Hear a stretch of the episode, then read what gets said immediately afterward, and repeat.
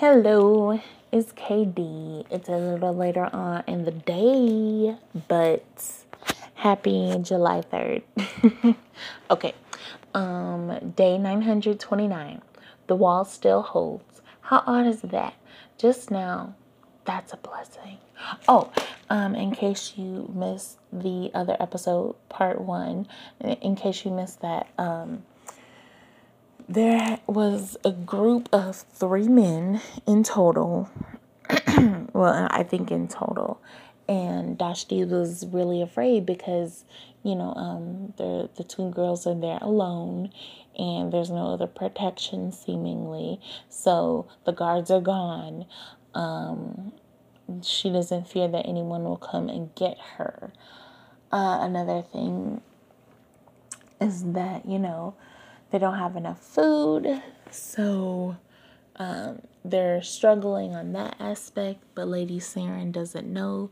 Dashti has been trying to dig a hole into the wall, which I think she's succeeded, is just really small, and I think at the tippy top, so they don't know yet.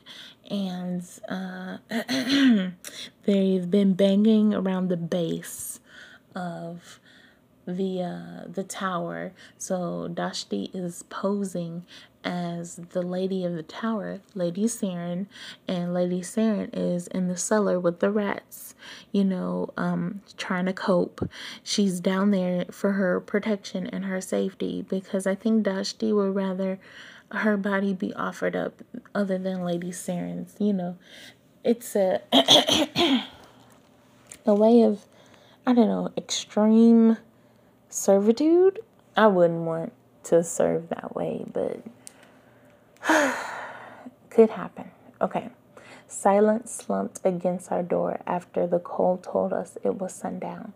We slept with no fire, my lady and I tied together on the same mattress, too scared to climb back into the cellar because the ladder squeaks.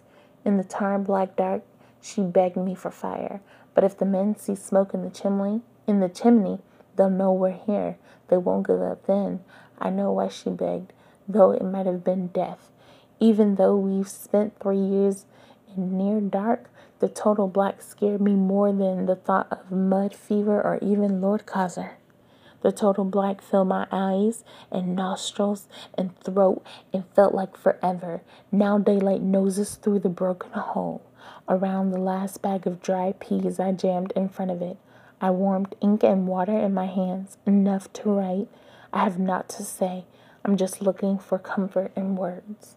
I wish I had a cat curled up in my lap, his sleep, purr singing that everything is all right. Another thought spins and spins in my head. If those men couldn't break our wall, what chance have we?